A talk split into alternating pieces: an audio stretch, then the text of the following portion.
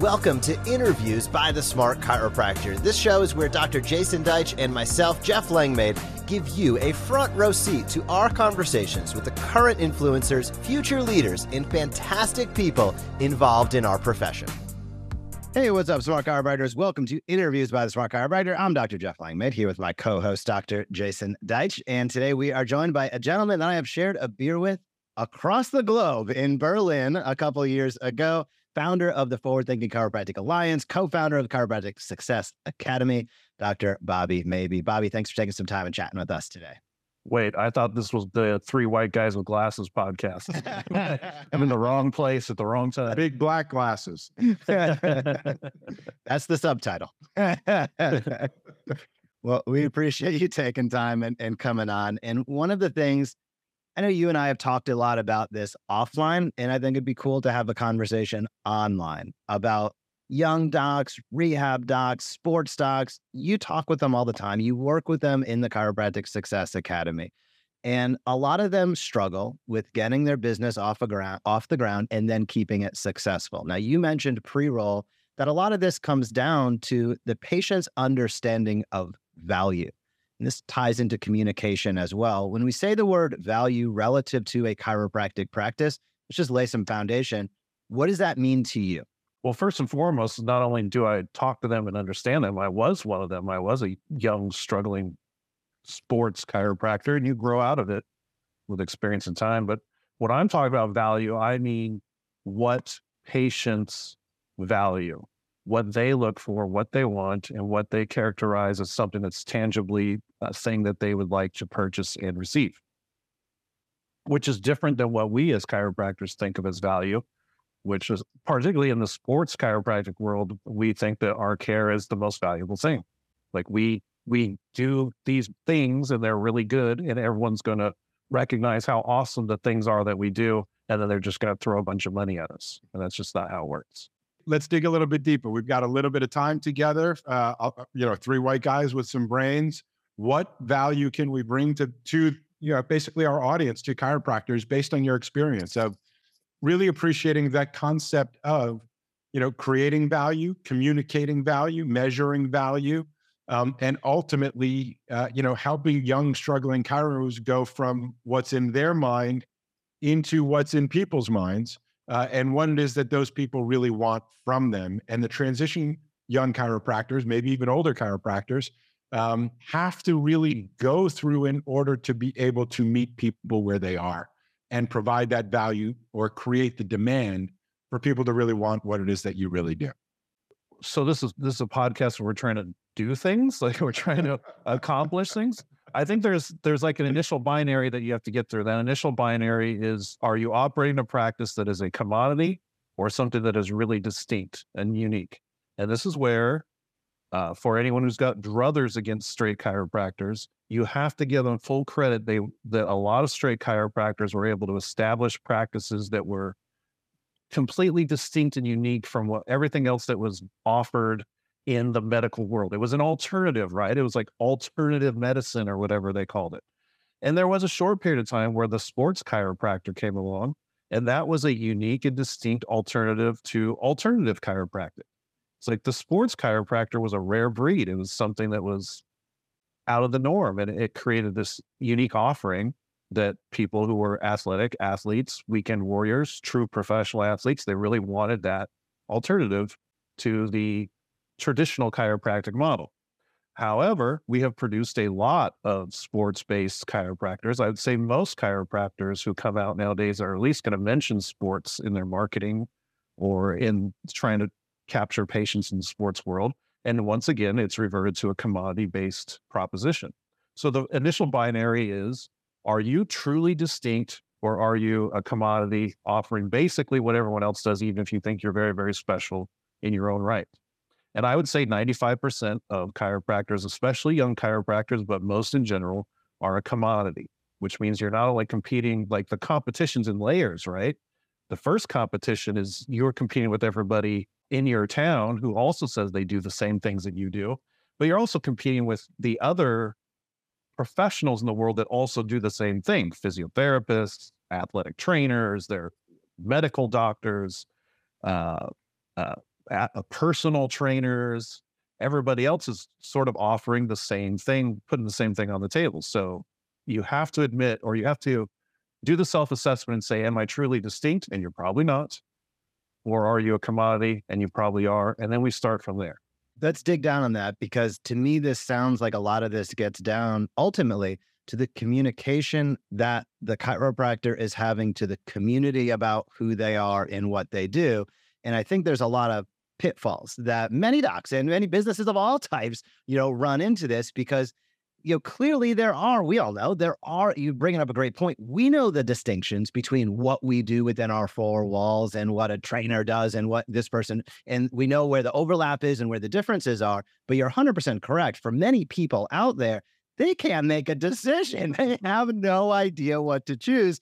That creates a problem for the chiropractor as a business owner. It creates a problem for the patient knowing what to do and where to go. And confusion kills conversion. When we talk about the com- the communication and maybe some of the challenges that you've seen way too many doctors encountering what are they how do you think about communication and how can a doc start the process of differentiate okay well first and foremost i think a lot of people who choose so sometimes the challenge with chiropractic is a certain meta a certain uh, avatar of person chooses to become a chiropractor a lot of times i mean there's there's differences between that but most people who choose to be chiropractors are very agreeable, nice, professional people. They want people to like them. So they tend to gravitate towards language they hear. They, they'll see somebody that they want to practice like, and they'll gravitate towards their language. They'll gravitate towards their practice style. They'll gravitate towards their dress and mannerisms and even how they name their practice.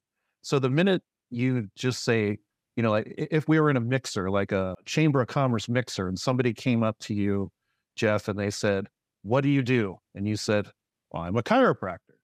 Like immediately you've just commoditized yourself because that person is then allowed to create their own narrative of what a chiropractor is, what it means, uh, what you do inside of your office. They get to pick that story.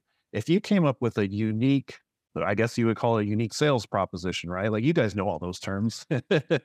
like and you said i am a healthcare professional that specializes in treating ankles or you know you you nailed down a specific description for what you do that isn't just a blank term chiropractor you've already ascribed sort of a value or a direction to go with them and they can decide whether i'm interested in what you have to say or not based on that specific thing so a lot of times you, we do see this in the traditional chiropractic world where some chiropractors will just straight up make up their own technique out of thin air, like their own name. Like I do postural neurology. Okay, so posture makes sense. Neurology makes sense. You do postural neurology. That's a very interesting approach. What is that? It's not chiropractic all of a sudden, even though it is chiropractic. But now you have a discussion around what postural neurology is versus what chiropractic is. We have a, a chiropractor that has a magical technique called the Dinger Flinger, right? And this guy with the Dinger Flinger, he doesn't have to talk about chiropractic. He just gets to talk about the Dinger Flinger and how awesome it is. And he gets to sell that as a unique sell, selling proposition, uh, a unique approach that is not commoditized because no one else, actually, I think literally no one else can do the Dinger Flinger except for him. Um, and, and I'm not saying you make up something whole cloth, but you do create a genuine value for what you do when you can describe it in a different way than what everybody else does. So if you just have chiropractic on your door uh, people get to make up whatever that means because they've either already been to one or they've heard about one or they already have one and they know you they they assume you do the same things right? That can be troublesome. Now we in this profession where everybody's sort of agreeable so what do we see in the sports world? One chiropractor that everybody really loves names his practice sport and spine chiropractic. So then what does every other sports chiropractor in the world do? They name their their clinic sports and spine chiropractic. And now you've just recommoditized everything all over again. And it's really the ability to step outside of that shell of agree, uh, agreeableness, agree, agreeableness, and take a couple risks is where the value comes from because then you become distinct. I completely agree, Bobby. One of the uh, things I've taught, similar to what you're saying over the years, was making this exact metaphor. Uh, you know, imagine every attorney simply referred to themselves as an attorney um, and nobody clarified or specialized in anything specific. Uh, if somebody went to a uh, tax planning attorney and then needed a criminal attorney, but everybody was all called right. attorney, uh, it would be a mess. Uh, Right. or it So would look pretty sports- much like the chiropractic profession. Um, So sports chiropractor doesn't work anymore. But Right. that's what that's the commodity that everyone's leveling themselves to. If you were to say, I'm a sports chiropractor that focuses on, on rotational athletes or sprinters or agility based athletes or gymnasts, like if you were specific in the sports you focus on, you're going to have a much better time in the marketing world of marketing your practice. So my question to you, Bobby, is: Can you speak to, from your perspective, uh, I, I, I'll say sort of the thoughts behind that idea, and I don't mean the specialty itself, but when people don't take that step, my belief is it's because they're afraid that if they niche themselves into one thing, that's going to block them off from all the other possible patients to come on in, and they don't want to take that risk. How do you speak to uh, which I agree with. I'm just curious for how you how you explain it to people. The benefit of going deep in one particular category, so that I mean, the outcome is people need to be able to hear what you're saying and go, "That's me. I need that. How do I get started?" Um, and just saying chiropractor, as you said, just come out. You know, oh, oh, I heard of one. I went to one. My friend told me about one. And you are the same thing that all their prejudgments will come to the conclusion of. The fear is if I say, you know, I work with golfers who have this issue, that issue, or the other thing, then that implies that if you're not a golfer, you're not working with me. Um, and that can apply to anything. How do you explain to chiropractors uh, that that risk is worth taking? Well, we sort of reverse engineer that in the Chiropractic Success Academy in this manner. We sort of agree up front that marketing sucks. Like it's not fun for everybody. There are some people that definitely love it, Jeff Langmaid, DC, and so on. There are people who love that stuff, and there are people who don't. And the majority of people don't. They just want to treat patients, live their lives, have a good time, and all that, and do lots of charts. So the way we approach that with our people is we say, what do you love to do? Like, what do you love to talk about? How do you love to talk about? Who would you, if you had the choice of filling up your office with all the people that, you would love to treat the most, who would those people be? And whatever the answer is, pregnant athletes, um, it doesn't have to be athletes at all, uh, wounded warriors, veterans, uh, police officers, whatever your thing is, that is your that's where that's the first step right? Who do you love to treat? Who's your ideal client? That's always the that's like the first step in every business right? It's like identifying your ideal client. So we get there first. And then the next step is okay so where do they convalesce? Where do they meet? Where do they hang out? Where do they do their thing that they do? And if the answer is they don't have like they don't have a place there's no place for them to meet bad audience you don't you don't deal with them if your ideal client are Dungeons and Dragons players, obviously there's a place where the D and D folks meet, and you need to go there and be part of it. This eliminates that idea when you reverse engineer it because we're automatically placing you in a place that you want to be.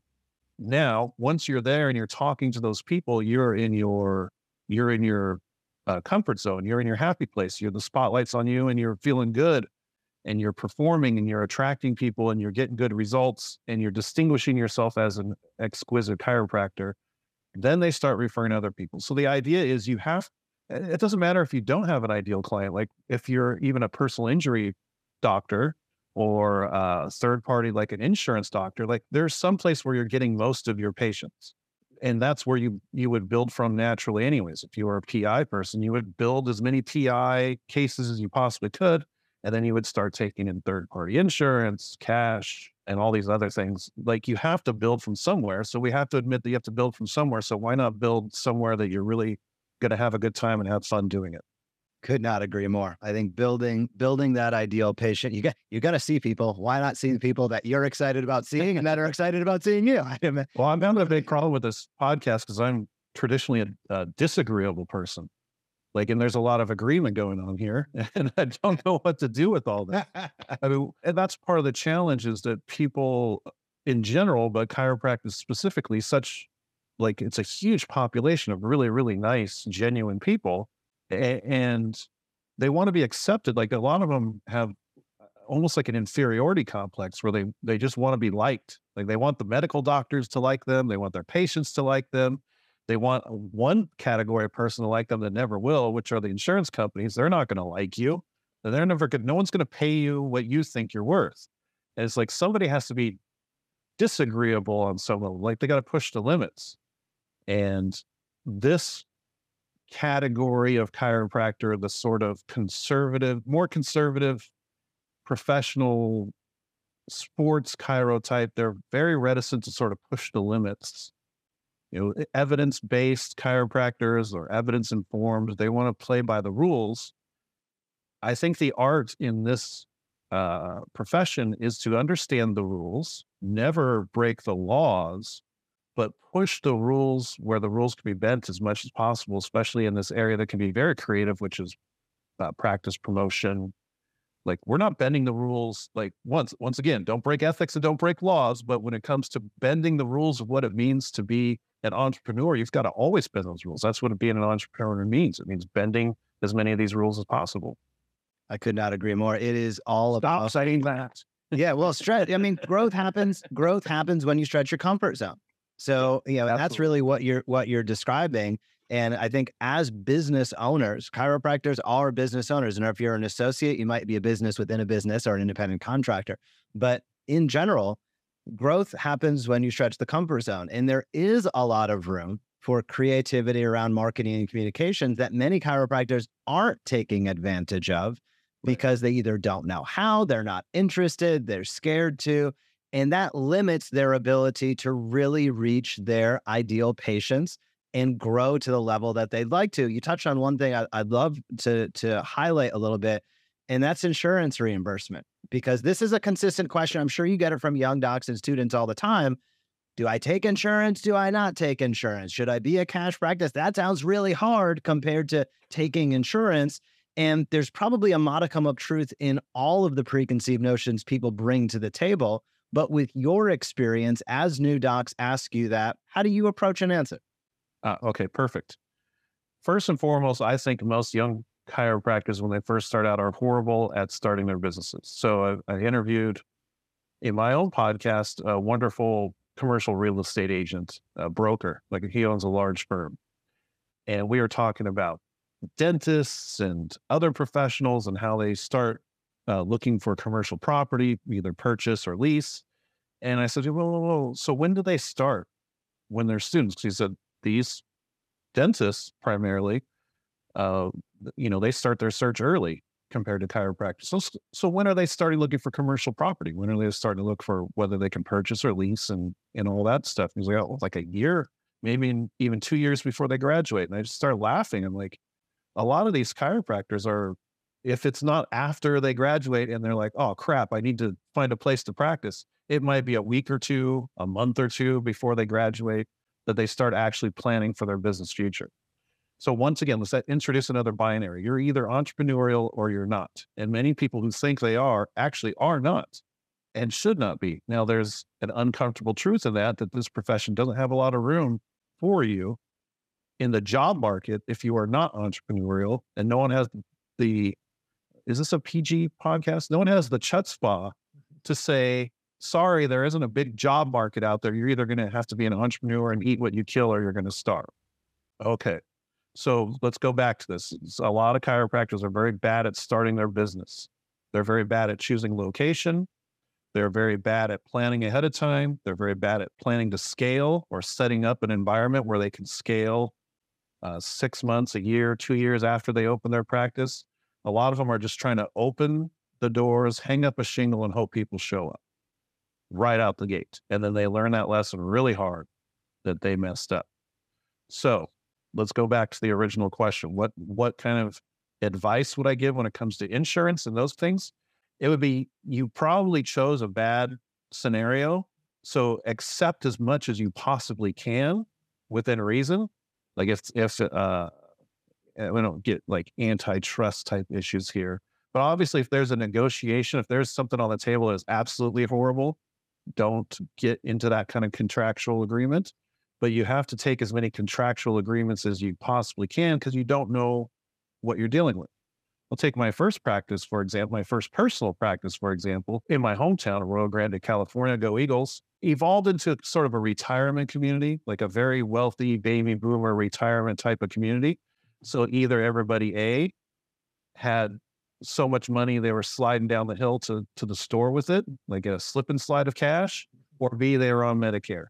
And if you were naive to the Medicare option, you probably eliminated, I don't know, 60% of your patients, while the others were paying plenty cash and they were plenty happy. Now, the realities of Medicare are that most of those patients are also cash patients, except for the the spinal adjustment, right? So you were eliminating a huge amount of business. But I just showed up to that community thinking I'm just going to be cash and just run a cash practice. It took me a couple years to realize after listening to patients say, well, I have this Medicare, I have this Medicare, I have this Medicare. Oh, I should probably be taking that and missed a huge opportunity at the very beginning of practice to really get off on a great foot.